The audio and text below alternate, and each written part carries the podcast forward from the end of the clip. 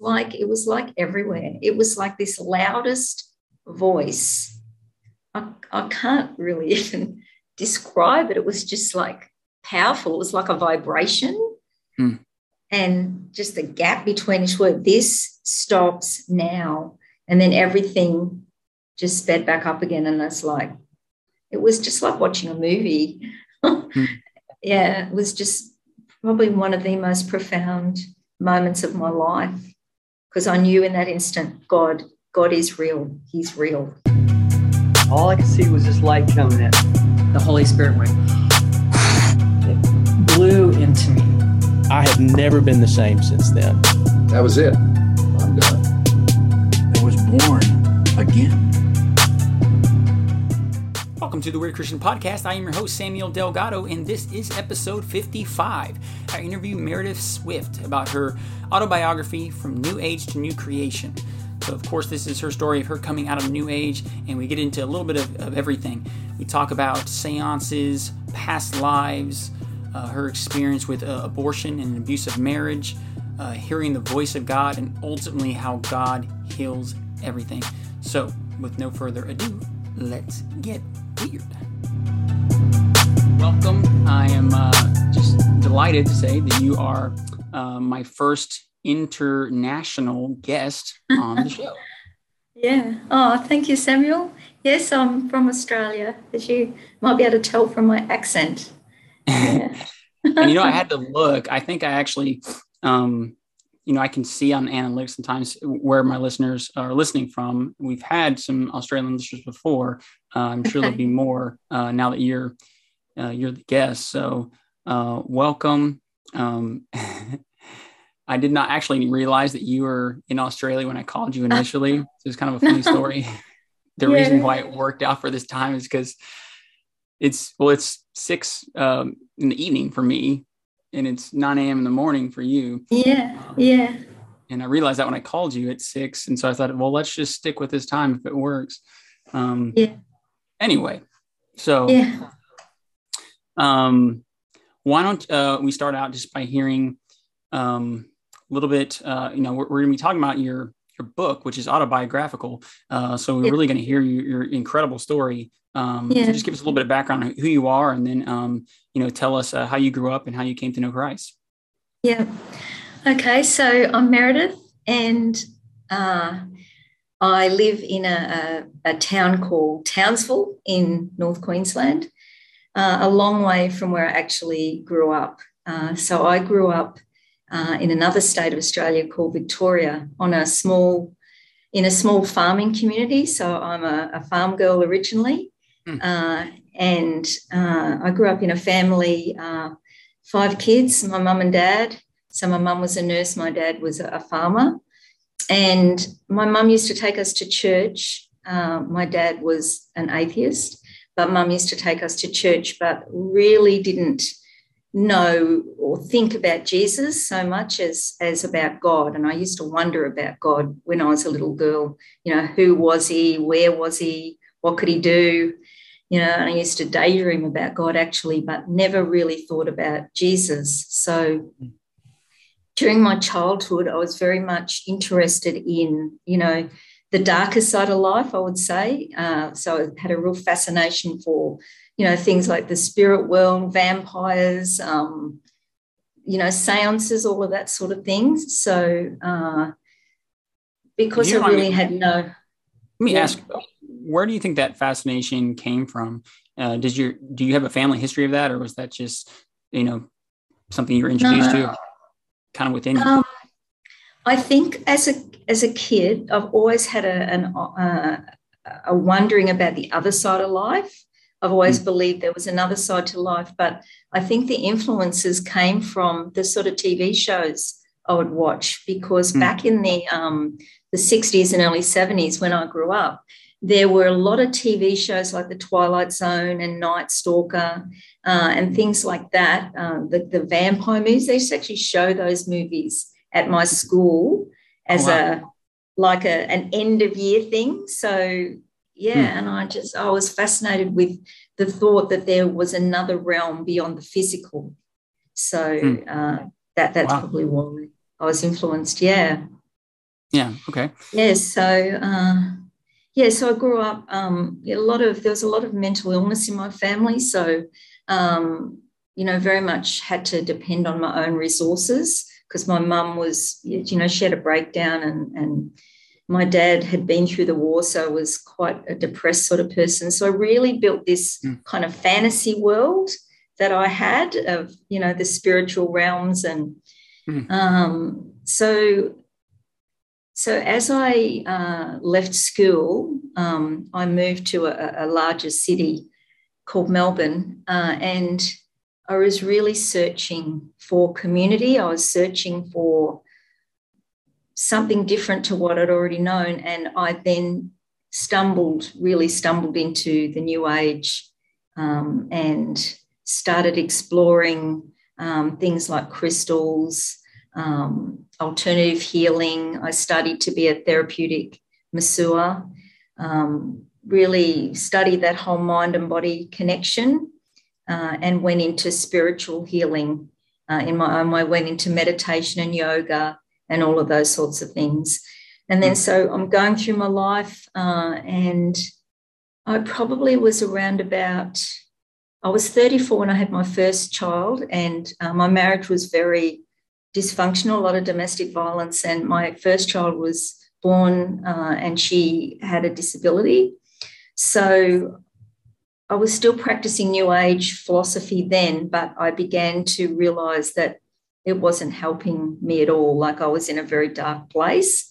And, you know, all my practices of positive thinking and, and New Age philosophy and, you know, alternative healing, they still weren't, they weren't helping me at all. And I was actually becoming more and more depressed uh, with my marriage as well. It was very depressive. And I started searching um, searching for something else. I didn't know what it was. I knew there was a hole in me that couldn't be filled by the new age uh, and by just saying love and light and positive affirmations, which I was very big in. I didn't have the time really with a special needs daughter and, uh, you know, being in a domestic violence situation to even, you know, do any sort of healing like I was used to to sort out my problems. Uh, and so, yeah, around about I think I was close to 50 and I changed jobs and uh, I'd retrained to be a kindergarten teacher and I changed jobs. And my ex husband and I went to live, um, we were back in Queensland. We went to live in the same town as his parents, and his mother was a Jehovah's Witness. Mm-hmm. And I remember thinking before I moved, thinking maybe if we go there, I'll find God. I remember thinking that. Mm. Um, but, uh, you know, his mum, my ex husband's mum, would witness to me and, and talk to me about Jehovah's Witness philosophy. And I think, oh, I'm not sure about that. It doesn't really click with me. I, yeah, it just didn't seem like that's what I was looking for. But when I came to Ingham, that's the town that I um, pretty much settled in. Um, I had changed jobs, and one of the teachers in my new job was a born again Christian. So she started witnessing to me in a very gentle sort of way. She was, um, you know, she would talk to me about having a relationship with Jesus, and she got me really thinking about Jesus. She would pray with me, even mm. though I had no no uh, intention of becoming a Christian because I thought, oh, you know, I've done too many things in my life. It's boring to be a Christian. Um, there'll be no more fun, like all those sort of things, which, you know, being, having a, you know, feeling depressed, I did want to have fun and I did want to do things that were enjoyable. And to me, Christianity wasn't any of that. That was the Christianity I grew up with. You know, you sit in the yeah. pew, you listen to the minister, you have to wear your white hat and your gloves, and you have to do the right thing, whatever that is. Yeah. So, yeah. Um, yes, yeah, so my friend started witnessing to me, and then one day she came. She said, "Do you want to come home for a cup of tea?" and and I was really scared. I kind of knew that if I went to her place, something was going to happen. I sensed it. So anyway, I said, "Yeah, okay." So we went to her house, and, and she said, "Do you want to pray the prayer and receive Jesus?" And I was, you know, thinking, "Oh." what difference is that going to make, you know? Mm, so wow. I said, okay, I will. so um, I was really scared. Uh, and I realized now, you know, it was probably the enemy that was putting that fear into me because I had Mm. no reason to be scared. We're just praying a prayer, right? Yeah. Um, so we prayed the prayer, and uh, my friend Jean, she said, Do you feel different? And I said, Well, no, not really. I don't feel anything at all. So anyway, she said, Well, you know, she said, just, you know, we'll keep in touch and see how you're going. Anyway, so on the way home, I remember saying to God, Look, if you're real, I want you to show me a sign. And uh, so I got home, and so this was probably 3:30 in the afternoon, and my younger daughter, uh, she came home at about that time, and we were just chatting. She said, "Oh, Mum, guess what happened to me at school today?" And uh, I said, "Well, guess what happened to me?" And then I said, "But you first, you tell me." And she said, "Well, Mum." Some people from Gideon's Bibles, and I don't know if you had that, if you have that in America, Gideon's Bibles. Do you have that there? Um, yeah, I don't know. I, I think it sounds from maybe elaborate on what that is because I know Yeah. I've heard it before.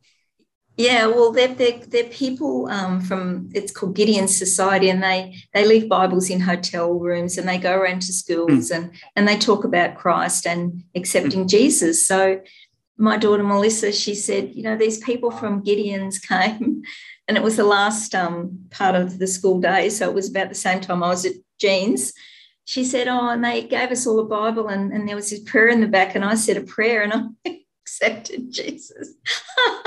so I thought, ah. so later I think I said to God, well, I guess that you've, you've given me this sign, you know, and uh, so yeah, and uh, that was amazing. Like, and I really, I knew then, yeah, God was real. Um, Mm. Looking back, I probably wouldn't have asked for a sign from God now, but I did then, and it was it was perfect for me. So then, um, in my kindergarten class, there was a pastor, and so I started connecting with him and listening to Christian radio as much as I could, and uh, yeah, really starting and being mentored by Jean. So I had really good people around me. Uh, so yeah, and I threw out all my new age stuff, um, and just that was that was twelve years ago now. Uh, Yeah, got baptized. Never thought I'd get baptized. thought I'm not going to be one of those people who go and get baptized. Like all along, it was like I'm not going to do that, but I did. You know, Mhm. like Jesus was very gentle with me, and you know, Yeah. helped me along the way. Yeah. So that's pretty much my testimony. Yeah. Yeah. And Wow. and the title of the title of my book is From New Age to New Creation. So it's about my journey yes. out of the new age into Yes. the light. Yeah. Yes. Yeah. So you just gave Yeah. us kind of the, the sweeping summary overview. Yeah. uh, and you really lay it all out in in the book. Um, so for anyone listening that just wants to hear an amazing testimony, um, well, if you if you think that's amazing, just you know you'll be even more floored when you read the book. It's it's just unbelievable. Um, just uh, you know, it's just interesting story. The life you lived was it was really interesting. Uh, just to see, um, man, how how how, how God was able to to save you. It's just just remarkable. I've never heard anything. Um, I've heard stories where like someone got saved and hey, my you know my spouse or my buddy, you know, they got to get saved too, kind of thing. Um, but the fact that you you you and your daughter got saved, you know, in two completely different ways at the same time is just it's unbelievable. Um, Yeah. Yeah. Very It's powerful. miraculous. Yeah, Truly miraculous. yeah, yeah, for sure. Um, I love that story. Uh, so I want to Mhm. ask you about um, your friend Jane. Uh, is that her name? Jean. Jean. Um, Yeah, Jane. Okay. Yeah. So, you know, here you are, and you're, you know, just deep um, into New Age, and she's a Christian, and you guys are working together. Uh, so, I mean, just on on one hand, you see two people with just completely different worldviews. Um, talk a little bit more about how that friendship and how you guys begin to, to speak, because um, you know, for those that are on both sides, it's just interesting. Um, I, I love these testimonies where it's really through relationship. Um, so I, I'm kind of interested to know if you were like attracted to her, or if she was attracted to you, or if there's you know a bit of both going on. Yeah, um, probably a bit of both because uh, we worked in a, a, kindergarten, so there was three teachers. So one teacher was an atheist, then there was me in New Age, and then this Jean, mm. who's a born again Christian. Oh, wow. and uh, you know, she was never condemning of the choices that I had made. Mm. She was always very gentle. She would ask me what I believed. That was really the starting point. Like she mm. was very interested in what I believed. Um, and she would take points that I would speak about and she would contrast them with um, the love of Christ, basically. And she would talk about um, she would talk about grace as opposed to the law and how you know the religion that I'd grown up with was probably very much the law and she would explain that to me. So mm. she would uh, she the door was always open for me to ask her questions about any aspect of christianity. Um, but you know i was attracted to her because she's very practical but very um, very kind. Uh, and yeah she never condemned me. She never actually tried to change my mind about anything. She just kept giving me information.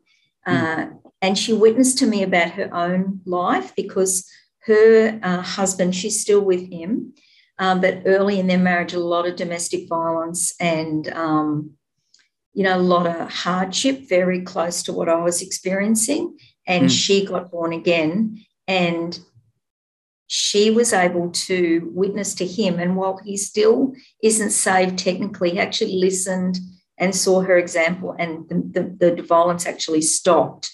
And so, you know, I thought, well, maybe, you know, Jesus can help me with my marriage. And, and that was also a point that was very attractive to me, you know, and, I, you know, when we would pray, we'd pray for my marriage and, and things like that. So, yeah, the, the attraction was that she never condemned me she was genuinely interested in my life and where I was at. And she gave me information, any sort of aspect or question I had, she would she would talk to me um, about that. So she met me where I was at. You know that that's yeah. how I could sum it up. Yeah. Yeah, yeah, I love that. Um, that uh, spirit of gentleness. I think it, it's really insightful for the Christian now that she didn't have to like sell you on Christianity. She was just simply a listening ear that was willing to hear what you had to say, um, which is just, just a completely different approach than kind of approaching somebody with all the answers, trying to kind of school them on, on the truth.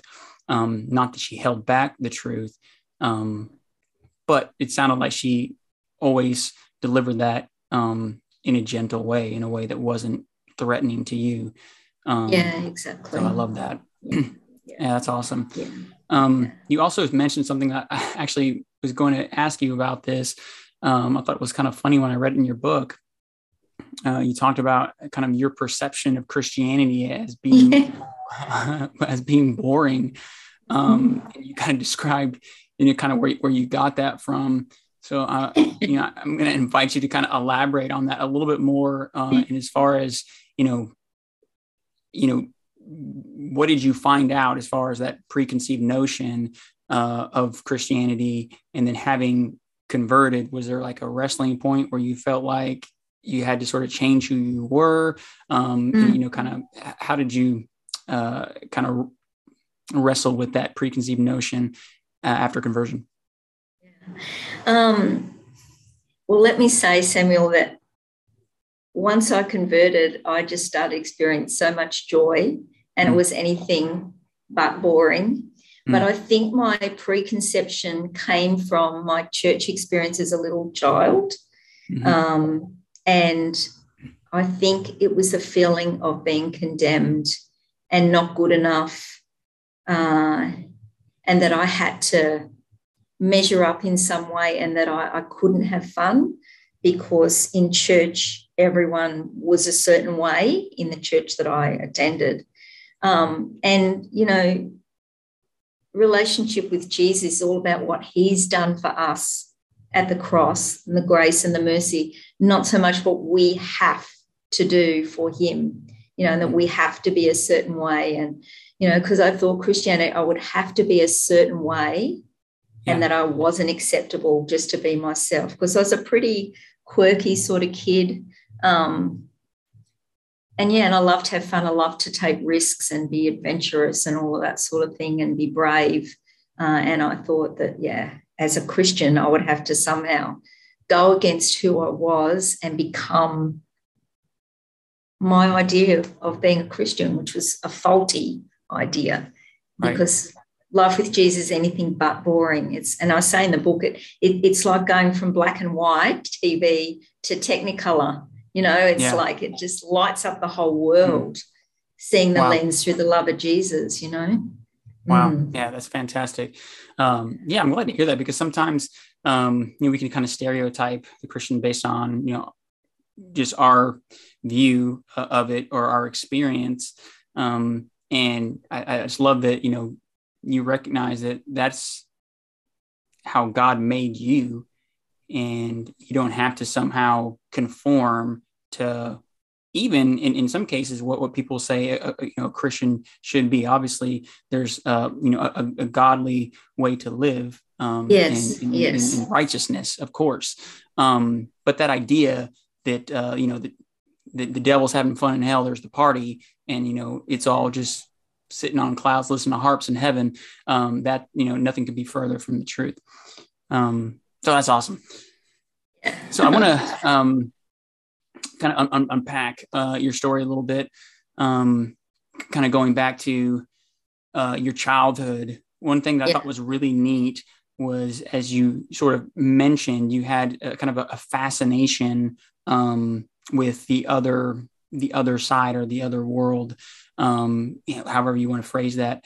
But uh, you talked about writing. Um, which is so interesting because you you write now and i think that's so neat that you that that started at such a young age um what was it about writing uh that that you were you know kind of always so attracted to uh and then uh do i i know this book is autobiographical but do you uh do you write fiction as well No, not fiction. Um, not today. Uh, not so far. Um, the books that I've written so far are all parts of my own life, which God has used for His glory. So, like the domestic violence part, um, my special needs daughter part, my new age testimony, and the first book is really it's a devotional, which I wrote when my my daughter was very very sick. So they've all been parts of my life. Um, but the reason I think I started writing was because I read a lot. I read so much as a kid. And um, so my first book, I actually wrote, I think I was 14, yeah, and it was actually a science fiction book. I wish I still had it. um, but yeah, I remember, you know, I could express myself because I, I I was, yeah, like I said, I was a quirky kid. So I had a real adventurous side, but also this very introverted side where I'd write things and express myself through stories. And, you know, in my life, Samuel, I've always seemed to fall into things. I've never been a planner. I've never been one of those people who thought, okay, I'm going to do this in five years, I'll be here. I always seem to fall into things. I, and, and it was like that with writing. I just, my parents bought me a typewriter for my 14th, for my 14th Christmas, when I was 14, my Christmas present. Uh, and yeah, I just started just using this typewriter and, and writing then. So, uh, and I wrote journals most of my life, except for during my marriage. Um, I couldn't actually write in my journal because my husband would have, if he found my journal, yeah, yeah, Mm. yeah, he would have beaten me basically. Um, so yeah, I stopped for that period of time. But yeah, coming back to it, I again, it wasn't planned. Coming back to writing because I started writing my books in 2017, and I I never planned it. I was actually going to write my new age book first, and then God said no. I want you to stop that book. And I was really quite devastated. And then, as it turned out, when my daughter got sick, he had other plans for me, and I started writing out the communications I was having with him. So, um, yeah, the writing, it was something that has been a constant through my life, but I never actually planned it. But I would say I got into it through reading, lots and lots of reading. Yeah. Yeah, I just thought that was so um, so neat that Yeah. you kind of had that, you know, because you're a child, you sort of just, you know, you're so young, you, you just kind of follow your, your, your passions and, and it's just neat that for you that that was, that was writing, you know, before anyone sat you down and, and, and kind of taught you what it was that you sort of gravitated to that. Um, Yeah. and, uh, you said you journaled throughout that. Did you, uh, did you write poetry as well? Yes, I wrote poetry. So when I was 24, I had a, a breakdown, and my way of healing from that was writing poetry. So, um, and that was, yeah, again, that was something I never planned. I just started writing poetry. But, you know, I believe Samuel God's, I believe God has been with me all through my life. And I believe my purpose is to be a writer uh, to glorify him. And I think he's always been there and always kind of whispered into my spirit without me realizing it. Yeah, to take certain paths and do things with writing. Mm. Yeah, and I think, in fact, you you think you wrote about that as far as you looked back at your journal entry and you had this was before you got saved. You'd written something that was pretty profound that that kind of Yeah. displayed what you just mentioned that, that really God's spirit was was working in you during that Yeah. time. Can you share that? Yeah. Yeah. So um, uh, after I had my breakdown, I moved to uh, a, a small country. I was lived in the bush and I wrote poetry a lot. And I would write in my journal like pages and pages of stuff in my journal, every little detail pretty much. And I'd written a whole lot of stuff about um, I don't the new way, different things I was doing. And then I wrote this line. It was just one line and it said, um, I thank God for where I am now and for who he is along those lines. And it, it was just Yeah. like this one line that really just stuck out like a sore thumb Mm. In the writing. And I, I look back at that and I thought, wow, you know, and and the sort of books that I loved to read when I was a kid, like the Narnia series. Uh, and A Wrinkle in Time is another book. And when I look back and reread them, because C.S. Lewis is you know, amazing apologetic. And there's God all through it. And it's like, you know, I didn't have the eyes to see it then, but it was still there, you know, Yeah. um, the, you know, the presence of God through my life, looking after me and protecting me and helping me without me realizing. yeah. Amen. Yeah that's that's that's so incredible uh especially just you know d- despite and, and amongst all the um you know i don't know occultism whatever you want to call it. I mean you were you were de- souped in, in in in darkness. Um Yeah. and so uh you know kind of uh, kind of begin to unpack that a little bit. But uh i just think it's so neat that kind of going back to what we were talking about earlier you know without having to conform god is using that that passion that you have for writing and he's using it for his kingdom. So you know it, it, you don't- have to fit in a certain box um, when you become a christian or as far as how you can serve your, your church or you know your community you can use you know whatever you, god's given you as your passion and you can use it you know for for the kingdom. So i think that's so so so neat.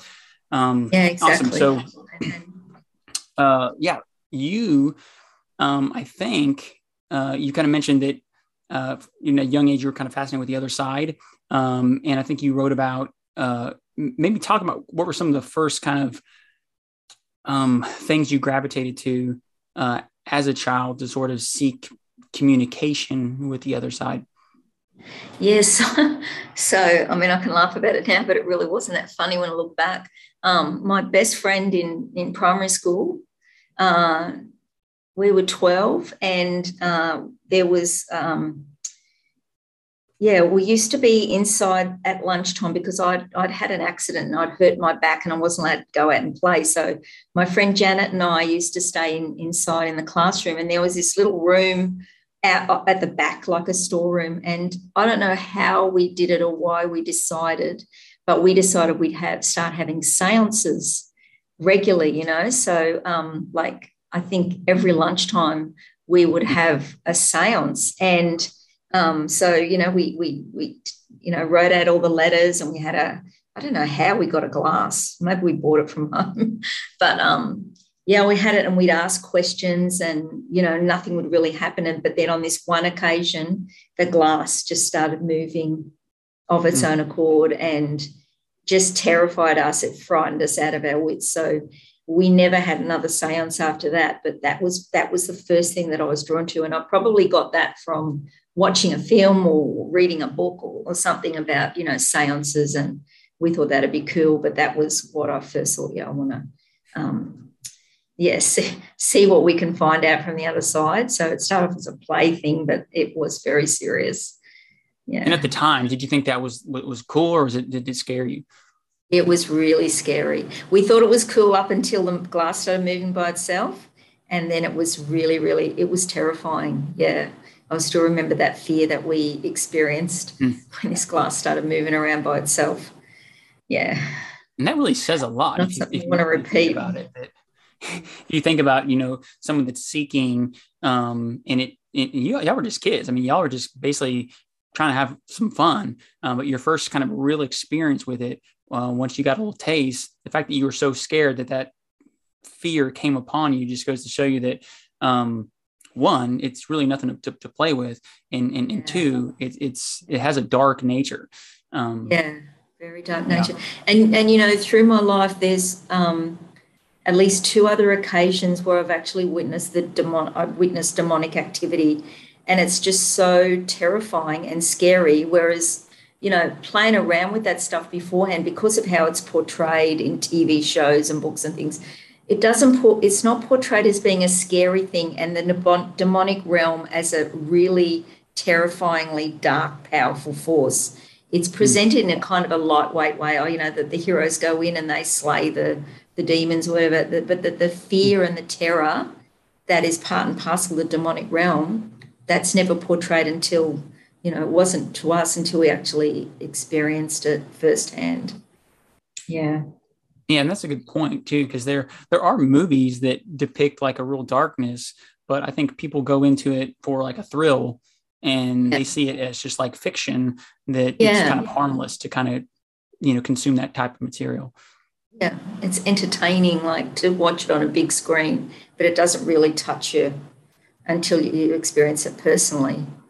Sure. And then you know some people some people get their kicks like that, but you know I know people that they don't they don't fool with it because they can't sleep at night. I mean, just even yeah, seeing it, they the fear is, is, is that real. They kind of take it home. Yeah, um, definitely. Yeah. So one thing that was sort of interesting, uh, you hear a lot about this, like in, in occultic circles, people that are into New Age are, are past lives. Um, so what was your experience with that? And then looking back on it now uh, as a Christian, you know, how do you um, interpret uh, what was going on when you had this idea of past lives? Yeah. So um, again, it was that um, that wanting to be in touch with the spiritual realm and the other side of life, and because I was into alternative healing, part of alternative healing is this notion of past lives and how, um, as a soul in New Age, you experience a lot of different lifetimes and each lifetime you experience is for your learning and for that soul to evolve until eventually the soul is perfected um, and you don't have any more physical lives. So, um, past life therapy New Age is about um, regressing to this past life to give mm. meaning to what you're experiencing in your current life and to heal whatever you know the aspects of that past life are. So, um, to me, being in the new age, that made perfect sense. I thought, oh, yeah, you know, I'm a soul having a physical experience. I've lived many times before and um, all of that sort of thing, which now, of course, as a Christian, I don't, you know, we have one life and that's to glorify God. And, you know, we don't have multiple incarnations. Um, you know, that to me now with scripture, uh, backing that up and just my relationship with Jesus, our one life now is important and, you know, to make the most of that to glorify God. But past life therapy, New Age makes perfect sense because, yeah, you're this soul who who is on its way to being perfected um, and reaching this place called nirvana where, you know, all these perfect beings live, which you know, New Age is very much, and I write this in the book, it's like a counterfeit of Christianity. It takes elements of Christianity and twists them and counterfeits it. You know, and as Christians, you know, we're living our life here on in this fallen world. Um, we're living our life for Jesus, but we're going to be with him in heaven. And that is like our perfect life, you know, in heaven, where he wipes away every tear and um, you know, we're there with him forever. Um, so New Age takes bits of that um, of Christianity, and there's a lot of examples I use in the book where that happens. But New Age is the counterfeit; it's the shadow. You know, mm. it's like Satan can't create anything. That is impossible for him to create anything. You know, but he's able to counterfeit things, and he's able to um, twist things around um, to make them appear good and loving and and you know like he can appear as an angel of light and and that's the thing. It's like satan can present as an angel of light. He can present in many different ways to trap people you know because if you never know about jesus you're on the road to hell without realizing it. You know like in new age i thought oh, it's all about love and light and good things and beautiful people but you're on the road to hell because you know you don't know about jesus and and the gospel and what he came to do you know on earth to save us to redeem us and to allow us to live with him through the acceptance of his gift of forgiveness you know. Yeah and i thought that does was that make sense? Oh no totally. And I, I thought that was really interesting about your story in particular is that even though there was darkness it really it displays in a way that it it doesn't look dark at all. It looks very much like you know you, you, it was very clear that you had a heart for people and that you want people to achieve healing. Um, and that it's that's really an attractive, you know, that, that is enticing. There's, there's part of that that, that is attractive, um, but it's such a deception. It, it reminded me of you know just the serpent in the garden said you could be as gods. It's really the same story of well, and, and, and how do you achieve that? It's looking inward um, as opposed to what the truth what we know what christianity teaches is that well no you have to recognize that that you're not perfect. However there's someone who who is perfect that has has taken your place and you know made uh, substitution so that you can take his righteousness. Um, so it's a it's a totally different way to view things. Um, and I imagine that's just so liberating uh, coming out of something like that to, to kind of hear that concept of, okay, grace that yes, I'm accepted yes. how I am. Yes, and and New Age it, for me it was very much about striving to be perfect, whereas when I when I accepted Jesus, suddenly it was all about give me your brokenness, I love you, I'll help you, I'll give you my strength, you know, rest in me. Like it, it's so, it was to me, it was just like a balm for my soul. All of a sudden, I felt accepted and loved and and that in itself very healing you know um yeah so i could stop striving i could actually rest i could actually rest mm, when wow. i accepted jesus yeah yeah, I I really got that impression. It kind of it really was a journey. Um, in fact, I, I took a, a, picture. You know, I wanted to talk about kind of. It really seemed like all throughout um, your life until you found Jesus, you were you were seeking and seeking and seeking and on to the next thing, trying to, um, you know, look for healing. So I kind of I took a, a screenshot from your book of kind of everything that that you kind of went to um, you, you, mentioned it as a list of alternative healing treatments. it's a long list. um, can you, maybe I shouldn't listen. I mean, it's probably about 20 different things. Half the stuff I don't even know what it is. Um, oh no, this is so much. But, but yeah, I mean, it's, it, it's a, it's a never ending thing. You know, it, it just goes to show you that nothing was truly ever satisfying. You couldn't find any answers, any truth. So it was just, what else can I consume? Just trying to fix that hole um, it, it's just it's incredible um, to hear you talk about uh, you know the difference between that and what what Christ uh, can provide for you. It, it's unbelievable. Um, so um, I want to talk about um, maybe you know you, you kind of deal with some some harder harder topics, but I want to address them because um, I think it's helpful for those that have had similar experiences. Um, so you talked about your abortion uh, in in the book. Um, so maybe share that experience and you know how how have you dealt with that and what would you say to someone who is either dealt with that before themselves um, or um, you know, is in that place where, um, well, I guess speak to it. Mm. Well, yeah, it's a hard thing to talk about because I would say it's probably still one of the biggest regrets of my life that I was never prepared for, you know, the longing for that child afterwards, you know. Um, but at the time, I felt very pressured because uh, I wasn't married, I was young, uh, and I felt very pressured to have this, this termination. Um, and I know I'll meet that child in heaven. I know that. Um, but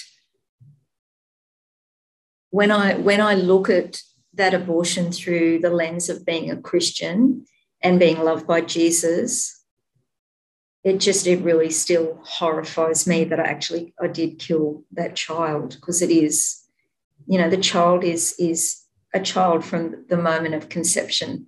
Um, and the world because I wasn't married, because I, you know, didn't have stable a stability in the relationship. Um, yeah, it just really, it seemed to be an answer, a quick fix, but it's honestly stayed with me. Well, 40 odd years later, it's still mm. with me.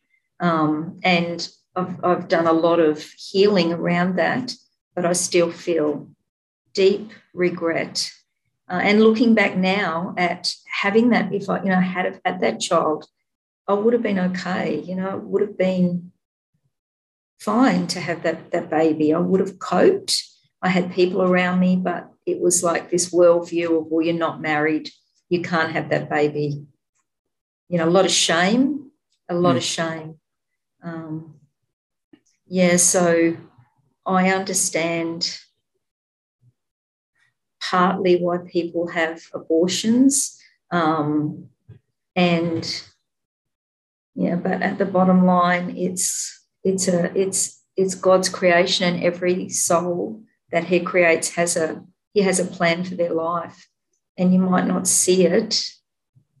Um, you won't see it then, but you know, like you look at people. I think Tim Tebow is the result of it you know, his mum tried to have an abortion. It's like, yeah, looking back now, I just, I would never have murdered that child.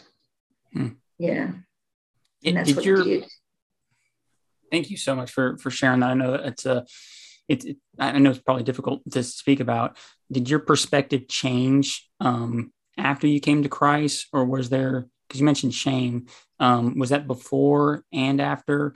Um, I'm just wondering if, if somehow um, your perspective was different? Um, the perspective of the soul was different after I came to Christ. Um, that yeah, you know, we we have one life um, to be used for God's glory. Um, but yeah, the shame that I felt was when I was in the world, and and just deep regret, always yearning um, for that child, um, and thinking about that child. I still do, you know, what would their child have been like, boy or girl, like all those sort of things. Um, yeah, uh, but different now because of the enormity of what I actually did. Whereas when I didn't know Christ, I felt the shame and so forth, but but the enormity and the preciousness of that soul, I didn't understand it. I didn't value it right. like I would now. Yeah. Yeah, it's interesting. I didn't think of, you know, I guess someone from New Age the concept of the soul would be uh, totally different. So I can see how how there would be a shift there. Um, yeah, but, yeah, because it's like New Age says, "Oh, don't worry, that soul will come back." True, like minimizing yeah. it all, and it, yeah, it's not. It's nothing to be minimized. It's you know, and it's a scary place to be in. It's a very scary place to be in. You know, um, but yeah, that child, God, if you're pregnant, that God has a purpose. God has a purpose for that child and a plan for their life. And Amen. and you know, and he'll equip you. I believe that. Amen. Mm. Um, yeah, and speaking to that shame, I know some people um, feel like they have to kind of clean themselves up, or they're, you know, like, like God can't save them because their their sin is is too dark um, mm. to be saved. Um, mm. Can you speak to that, maybe? Yeah, well, I think I touched upon a little bit before, Samuel. It's just that that thing of you know, I couldn't become a Christian because I'd done terrible things, and having a termination was one of them. You know, um, yeah, and to God, sin is sin. You know, there's no big sin, small sin. It's all sin. We all sin every minute of every day, pretty much. Um, and Scripture speaks to us over and over again about God loves us. He wants to save us. He wants none to be lost. Um, Jesus will go in search of that one sheep. You know, there's nobody perfect, only Jesus. You know, we're all living in this fallen world as sinners. And yes, sin is sin. So it really doesn't matter what you've done or who you are. God can save you. He can save all of us. He wants to save all of us. You know? Yeah that's the beauty of the gospel is that yeah, yeah i mean it's that it just um it's just that different concept of you know that's another misconception that people have about christianity is that somehow christians are good people or they're righteous um and if they see someone that's not that you know immediately they're that that person's a hypocrite um, which obviously we need to strive to be righteous and to reflect christ um, but what you said is, is, profound is that we don't we can't ever keep from sinning um, and that's why we need a savior um, and that's that's the beauty of the gospel is that we continue to see god's grace even after coming to faith um, it's it's it's it's it's a walk but it's one that we're we're not striving to achieve on our own. You know, it's already, you know, it's, it's already done. I noticed you did that in your book where you didn't put some huge emphasis on justification. You did, um, of course, have an incredible conversion story, but you put a lot of emphasis, I felt like, um, on sanctification and, you know, your experience after coming to Christ. Um, so talk about that for a little second about, you know, here you are, you know, living uh, a life that's uh, in New Age, and you come to Christ, you started listening to the radio. Um, you know, what was that experience like? Uh, is how God was changing you since your conversion? Mm.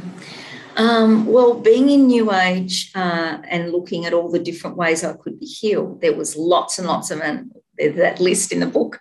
But after I came to Christ and especially started listening to Christian radio, I realized that um, believing in God, having Jesus in my life, all parts of life can be embraced. So, uh, the Christian radio we have here in Australia is called Vision Radio, and they have they talk about um, they have focus on the family, and they talk about they have people's testimonies from all walks of life. Um, they have like you know Bible study. They have all sorts of things, and oh, they have all different preachers talking um, regularly. And so I I started to realize that every answer that I was ever looking for outside in New Age, it's actually found in Christ. That He supplies every answer that we need to live in this fallen world you know, mm. and that was a revelation. Like I would hear testimonies from people dealing with big stuff, people from, you know, broken backgrounds like mine. And I, I realized, you know, it's was just such a huge, amazing world that I was opened up to. And I actually realized that my new age view was very narrow and being in Christ bigger and bigger every day. Yeah. So um, it, radio was a good medium for me because I could just turn it on and listen to it while I was doing the housework. I could listen to it at night. And, you know, the scripture is, you know, faith comes by hearing. You know, mm. uh, it yeah. was a really easy way that I could pack stuff into my life without having to do too much. Um, yeah. You know, because I wanted to rest. I want, you know, it's like, mm. oh, and so I could just switch on the radio and be soaked in all this good stuff. Yeah. Yeah. Yeah. I love Focus on the Family. They have such good programming. Yeah. Um, yeah. I think when I started listening to it, it, James Dobson was still the, the host. Um, Yeah. I, I soaked it all in too. So uh, that's fantastic. Yeah, Um. The, what you said reminded me of a verse out of one of Peter's epistles. Um, his divine power has given us everything we need for life and godliness by his own glory and goodness, something like that. Yeah, Um, yeah. But it, it's just, it, it's incredible um, that, yes, we can just rest um, in that because not only he, he did he do the work in our justification? He's also doing the work in our sanctification as well. So it's really about drawing close to to god and him Yes. making us a new creation as opposed to this let me work work work work work rules rules rules rules rules. Um yeah. yes that, that, that- that's so awesome. Um now this was something um i would like you to elaborate a little bit on because you mentioned it might have been a couple times yeah a couple times you talked about memories. Um so i have a kind of two questions uh, about that. But you said you had memories uh, of sexual abuse uh, and then you you kind of weren't sure where they came from. Can you uh, talk about that? Um, yeah, uh, as a young child, um, my dad did a lot of the caretaking of our family because my mum was a nurse and worked a lot of night shift. Um, and during my 20s, like, yeah, I had a lot of, I guess you could call it, well, I had a lot of relationships with men, really. Um, and always seeking sex, not love, but seeking sex. And as I progressed along my journey, um, for years and years, I didn't really ever have memories about my dad maybe abusing me. But when I came to Christ and I started, you know, healing, um, I started exploring the possibility of that and, you know, why why I um, wanted sex, not love from men. And so I still haven't uncovered all of it, but um, yeah, the memories are coming back that my dad abused me, and that's why um, I had all the sexual dysfunction Hmm. later in life. Yeah. and So, was this uh, at such a young age that you forgot, or was it so traumatic um, that that you forgot? um, probably a bit of both, because I was probably about 10.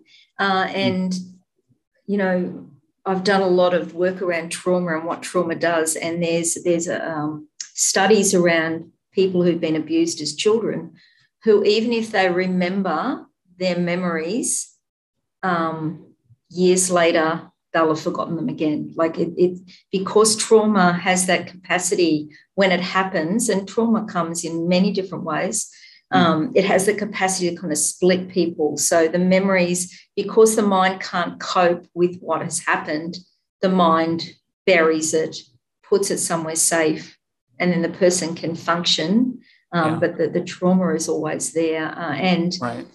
You know, here in Australia, um, like the field that I work in, I work in, um, besides my writing, I actually write positive behaviour support plans for people with challenging behaviours. It's a mouthful, but most of the people who have challenging behaviours have experienced significant trauma in their lives, either um, sexual abuse, physical abuse, financial abuse, um, you know, a dysfunctional family unit.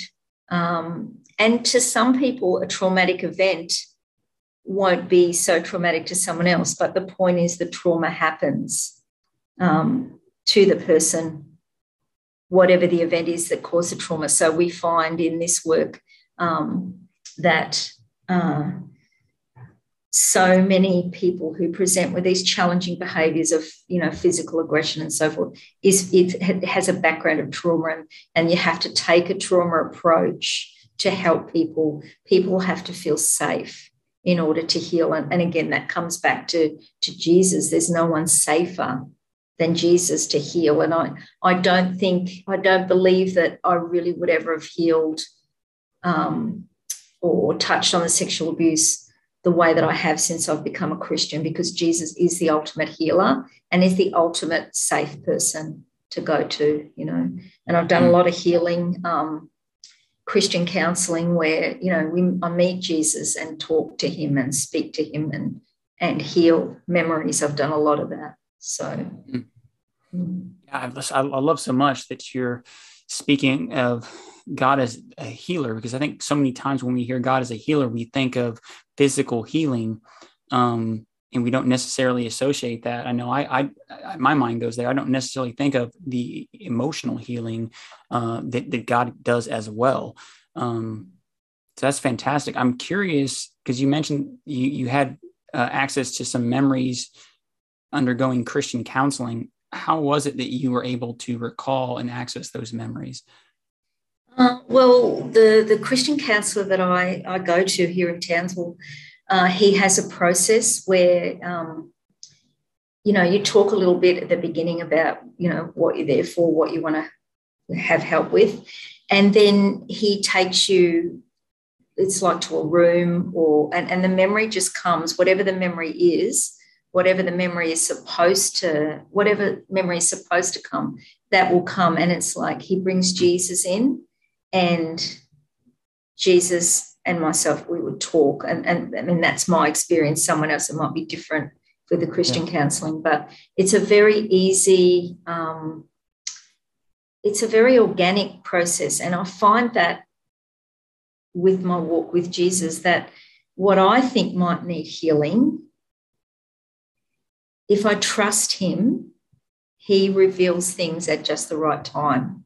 So it's about being um, open to the healing going in the way that He wants to go in, because He knows all about us, you know, and some things are there for later, you know, there for when we're ready through Him. Mm. Um, so, does that make sense? No, absolutely. And I was just thinking mm. by saying what you just said, you expose New Age so much because I remember reading your book, so much of what you spoke about and, and what you worked with and what you dedicated so much of your time and life to was healing. Um, mm-hmm. so much so, I mean, you're looking for inner healing for yourself and for, mm-hmm. for, for others. You're, you know, leading others um, to, to try to lead them to, to, to inner peace and healing. And of course that came from a, a good place, but it's, it just shows that even someone that would be looked at as as a healer, someone you go to to learn about healing and to receive healing, um, to say that you as a Christian received healing from Christ really exposes uh, just the deception that, that you're in. yeah. And and while while you're feeling good about things, because when I would go to healing as a new ager, I would feel great momentarily. And then it would be like, ah, feel worse. And I would be striving, striving to find the next fix, which that's the list in the book, all the types right. of modalities there are, you know. And coming to Christ, He's the creator. He knows everything about it. He knows we're fearfully and wonderfully made. He knows every, the amount of hairs on our head. He knows everything about us. And it just makes so much sense to, to allow Him to be the healer and to work through people um, who know Christ uh, and yeah. that He can direct things in our lives. But it comes back to trust. I think, Samuel, for me, really, I, I came to a point where I just said to, to Jesus, and this was when my daughter was sick, but it was one of the most profound moments of my life. Uh, I said, I remember saying, I was in bed at night and praying, and I said, I don't know why you're doing this, but I'm going to trust you. You know, um, and I really just gave it to God in that moment. And it's like this big weight just fell off me.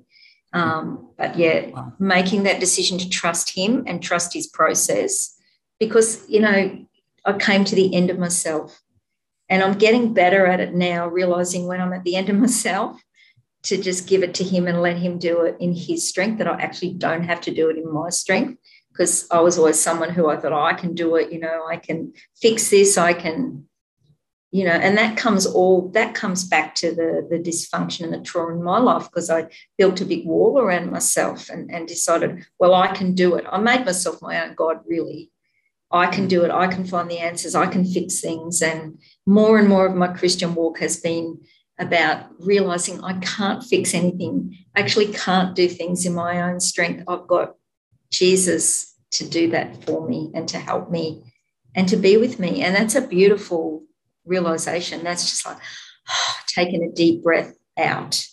You know, yeah. it's a wow. great thing. Yeah, it's living living water. It's fantastic. Yes. Um, so I want to speak. You have uh, an inc- incredible story. Um, it's another hard topic. Um, you mentioned you were in an abusive marriage, um, and um, speak to. And you've already spoken a little bit uh, as far as trauma, but um, you know, speak about the marriage and, and how did uh, how did God re- redeem that? Okay, so I was married on and off for 20 years to a, a, man with a lot of mental health challenges, very abusive in every way, pretty much. Uh, I would leave him and he would always track me, and I've got two daughters, track us down and say that he was going to change and so forth. Anyway, uh, I came to a point probably in, so marriage ended in 2011 and we moved up to Ingham in 2006. And I, I made the decision, and this is before I came to Christ, that um, I'm never going to get away from this man. He's always going to track me down. And I just, I remember feeling absolutely hopeless. Um, I just thought, well, this is my life. I might as well make the most of it and try to deal with it. So when I came to Christ, um, for the first year, I had to keep it a secret from my ex husband. So I was, um, me and my younger daughter, we were doing a introducing God course with our pastor. And my younger daughter, my older daughter who has a disability, she would be in respite while we did that course. So I would say to my husband, Oh, I'm going to be late home from work on this day. Um, I'm going to be meeting with Linda, uh, having coffee with Linda, which was true because Linda was the pastor's wife. So I had to lie, but make it seem like I wasn't lying. And so I was building um, an a, awareness of God and, then who God is, who Jesus is. But that first year I couldn't tell my husband that I'd come to Christ, I used to walk on the beach every morning and say to God, please make me into the wife my husband needs. That's what my prayer was because I thought, I'm doing something wrong um, as a Christian, I thought I've got to stay married because um, that's what God wants. God hates divorce. This was all the scriptures I was reading, but I I hadn't gotten the awareness that God really loves me and He would never want anyone that I was involved with, especially my husband, to hurt me the way my husband hurt me and terrorized me and, and my kids. So um, I was praying for about a year to, for God to make me into the, the sort of wife my husband needed. And I came to Christ in 2010. 2011, um, we had a cyclone in Queensland, Cyclone Yasi. It's like a hurricane that you guys have, really severe cyclone. And the week before, we were all preparing for it. And my ex husband had had a, uh, a back operation and he was recovering. But instead of, you know, deciding just to take his pills and for pain relief and being, a, you know, looking after himself, he decided he would um, smoke some pot, take some pills, drink some alcohol. Anyway, the, the night that that was happening was a terrible night. And I do talk about it a bit in the book. Um, terrible abuse to me, to the kids, uh, and I'd put the girls to bed. So they would have been 13 and 15 at that time. I'd put them to bed, and I thought, well, he's quiet because we had a two story house. So he's downstairs. And um, I thought, there's a bit of respite here. We can, you know, I can go to bed. Anyway, so the kids were in bed, and all of a sudden, he rang me from his phone, rang my phone upstairs. And no, he came upstairs. Yeah, he come upstairs and he started punching holes in the wall and said, Get the kids out of bed. So they're sitting on the couch, he's punching holes in the wall. And this is this is one of the times I touched on where I, I demonic activity is real. Demons are real. My husband wasn't saved, and he. I remember seeing him um, probably six foot away from me, punching holes in the wall, and then all of a sudden, it is like he flew across the room. Actually, flew. I remember looking at him, and his eyes were very, very dark, and I just looked at him and like absolutely the worst nightmare. And then he punched me in the face, actually punched me. And I remember my face kind of exploding. Was all like it was in slow motion. The kids are on the couch, and God's voice, because usually up to that point, God's voice was very still and small, but it was like thunder. And he goes, This stops now. Just those three words. And I remember turning and everything sped up. And I turned, ran down the stairs. I, I left my kids there, but which I look back and I think, why would I have left my kids there? But they were okay. I ran next door and the neighbours were there. And then we went to a refuge that night. And I realised then, after that, that that was God delivering me. So he wasn't, did not want me to stay in that marriage. And there was absolutely no doubt that the marriage had ended because of God's voice speaking to me that way. Um, mm. So the prayer that I had prayed, make me into the sort of wife my husband needs, it was like God, God solved that situation in a completely different way to what I thought or expected he would. Mm. Yeah, so the marriage ended then, and then it took me another five years to actually divorce my husband. Um, mm. And that's a whole other story in itself because domestic violence, there is just so much in domestic violence, and, and it's just so hard to get out of you know uh, it affects any sort of person can affect men and women any demographic any age group it's just so insidious and so trapping and soul destroying that any woman in domestic violence or man it's just so hard to get out of mm. uh, and i'm just so thankful that god spoke to me so clearly and got me out of that situation yeah yeah, yeah. that was that was like the most powerful um moment in, in the book. I mean, I was just, you know, it, it was difficult to read about your marriage. That was, um, it was, it, I mean, goodness, God bless you for real. I mean, uh, you are a survivor. I mean, I just, it, it's, uh, it's, but that's God, Samuel. Yeah, but yeah. that's God, you know, that's God. You look at anyone in the Bible and people like in where we like in our world now, but all the people in the Bible, they're all broken, fallen people who had incredible things, obstacles, and you know, and God uses all of us, and God, God will be glorified. That's the whole.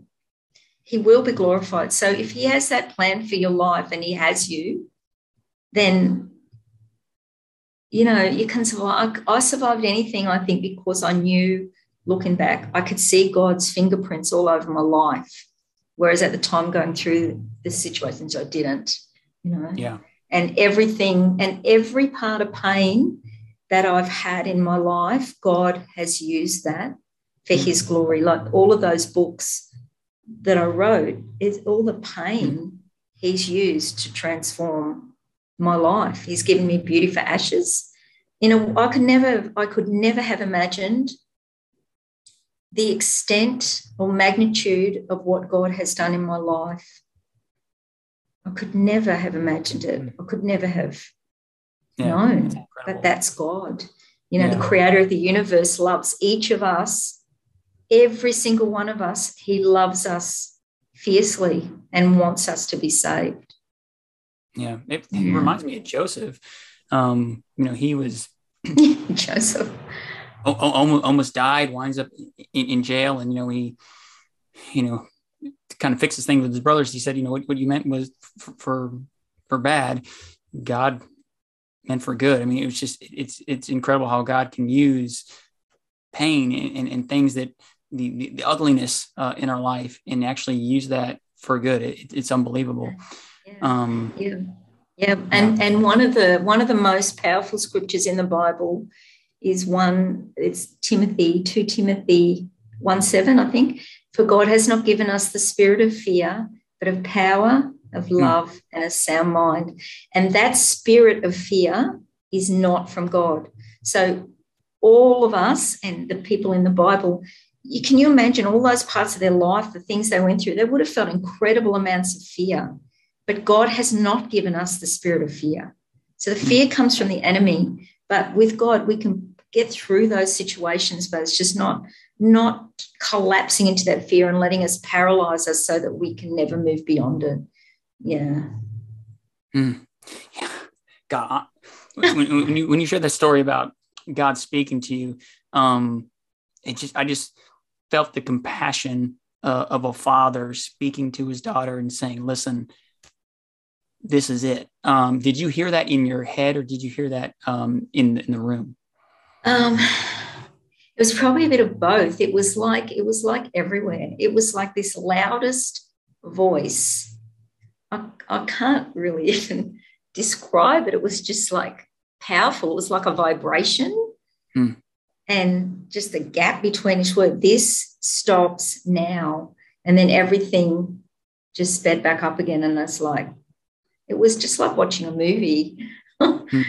Yeah, it was just probably one of the most profound moments of my life because I knew in that instant, God, God is real. He's real. He's here. Yeah. You heard his voice. Um, yeah. yeah, I asked that because I mean, obviously, you know, he was speaking to you, but I thought if your husband, you know, he could have been speaking to your husband as well. Um, so I, I was just curious if, if, if he would have reacted uh, to it. Um, yeah. Yeah, well, that's an interesting point. I've never really even thought about that because he stopped. He stopped and I ran. Yeah, it was really, um, it was just like, yeah, everything sped up and it's like we all did what we did. Because, and my younger daughter said to me, because uh, she said later, she said, as soon as I ran down those stairs, it's like he snapped out of it. And he said, Oh, what's your mother done now? So right. it's like he just snapped out of it and, and he said to my daughter, Go over and get her, go over and get her. So he went from being like demon possessed, um, like mad, punching me to like cool, calm, and collected. Um, yeah, what's your mother done now? Go and get her. So maybe he heard, I've never asked him that if he heard God say that too, but well, you know what? He, room, so seemed like he was in his in, in, his right mind. It seems like if he was demonically possessed, and you already established how active uh, that demon was with him, yeah. you know, obviously the way he moved, the the look in his eyes. Yeah. Yeah. And God himself comes and it's almost yes. like he commanded that demon, this stops now. Uh, yes. so you know, whether he whether he would have heard it or recalled it, clearly um, God was was coming and rescuing you from a, a real live uh, entity in, in, in power. Um, and yes. it's just it's remarkable. Yeah, yeah, it is. That's good. Incredible. I love that story. Yeah. Um, you know, I hate that you had to go through that.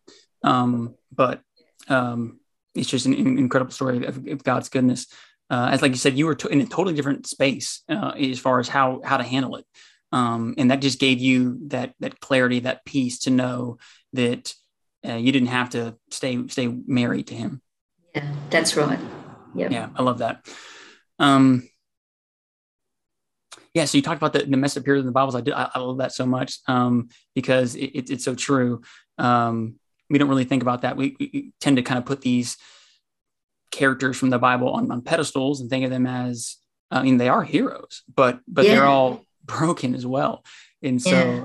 you know, it just goes to show you that, that God, um, God uses us in, in, in, in, yeah.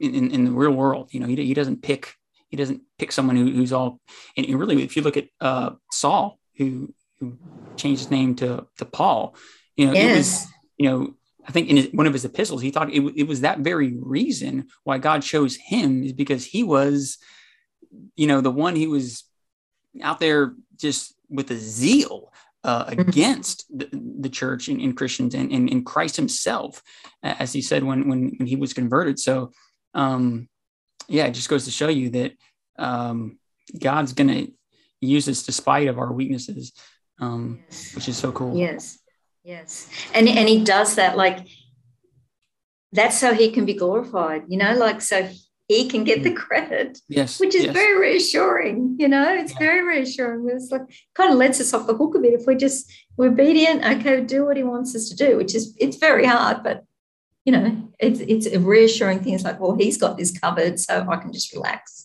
Yeah. and I can just do what he wants me to do. Once you once I got over stuff like with writing and so forth, because the enemy would often say to me, Oh, who's going to read your books? And it's like, well, I don't care. I'm writing them because God wants me to write them, you know, and then you know, the rest takes care of itself, however God wants it to happen, you know. Um, yeah, it's like it's very reassuring to have a God who will equip us and help us, but we've got to be willing and get past that fear and that pride of thinking, oh, who are we to serve God? You know, because there's a bit of pride in there. It's like, no, humble yourself. It's okay. I've asked you to do this. Just do it. You know. Yeah. Yeah. So, That's fantastic. yeah. Um, well, I got to say, uh, I've really enjoyed our conversation. Yeah. I will put a link to your um to your book in the show notes for anyone that's interested can can pick it up and, and read it. Um, man, um, such an incredible story. So um, I invite you to share if you have a website, share it and let people know where they can get your books. Uh, and Yep. share any final thoughts, and you can close us out in prayer. Yeah. Yeah, sure. So, just one other thing I just wanted to touch upon quickly uh, that I used to do when I was in New Age is yoga. Mm. So, uh, I write a bit about yoga in the book, and a lot of I find a lot of Christians they'll say, "Oh, what's wrong with doing yoga?" But you know what I found um, with yoga and the origins of yoga is the meaning of yoga means yoke. Okay, so Mm. intrinsic in the DNA of yoga is yoking ourselves to other gods, right? Mm. And it's Exodus 23 you, you shall have no other God before me. And Jesus talks about him being our yoke in it's Matthew 11 take my yoke. So I always have a caution for people, Christians doing yoga, in that it's not just stretching, it's actually opening that doorway where you're actually inviting other gods in. Um, Like it's fine to do stretches and things, but yoga itself, there are many gods and they're all um, to do with those different poses. Each of the poses is saluting a different god. So um, that's really the only other thing I wanted to talk about. The root of yoga is Yeah. being yoked to other gods. So, you know, I, I know there's Christian people say, oh, but there's Christian yoga. Well, there's really not Christian yoga. Yoga is yoga. You can do stretching. That's a different thing. When you do those poses, there's a whole route that Mm. intrinsically you bind yourself to. Yeah. Mm. Wow. So- yeah. Thank you for sharing that. Um, that's okay. Uh, and I've got a, a website, and it's it's www.meredithswift.org. So um, there's stuff on there about my books, and I've got a bit of a blog. I'm a bit slack with my blog lately. I think I need to do a bit more of my blogging. Um, yeah, it's just time management. Uh, but yeah, people are welcome to contact me if they'd like to. I'm always love talking about my testimony and coming out of the new age. Yeah, because uh, there's a much bigger world in Christ than there could ever be in the new age. Amen. Yeah, and Amen. thank you, Samuel, for for inviting me on the podcast. Really Yeah, enjoyed talking to you. Yeah, Thanks for coming on. Um, it was my pleasure. I really enjoyed it. Yeah, and I'll close in prayer. Yes. Yeah. Absolutely. Okay, okay. Heavenly Father, our precious Jesus, Lord, we just thank you and we praise your name for this time that I've had with Samuel and to all the listeners. I thank you for Samuel and his ministry, uh, which glorifies you and brings, uh, you know, some different sorts of ways of, of looking at uh, scripture and different people. And yeah, Lord, I just thank you for his open heart and his willingness. And Lord, I pray that uh, our conversation today has touched hearts and open minds, and you know, uh, people to to think about uh, their lives and and just how big you are, Lord, just how you can handle anything, uh, just how you are the Creator and the one who loves us just so fiercely that He laid down His life and you died for us on that cross, Lord. So I thank you, Lord. Uh, I just ask that uh, all those who are watching be blessed in your holy name. And uh, yeah, I thank you again for this opportunity to serve you, Lord. In Jesus' name I pray. Amen. There you have it, ladies and gentlemen. Hope you enjoyed. If you did, make sure to share this with somebody you know. Like and subscribe if you're watching on YouTube. If you're listening on your favorite podcasting app, leave us a rating and review. You can email me at the Weird Christian Podcast at gmail.com. And with that being said, we'll catch you on the next one.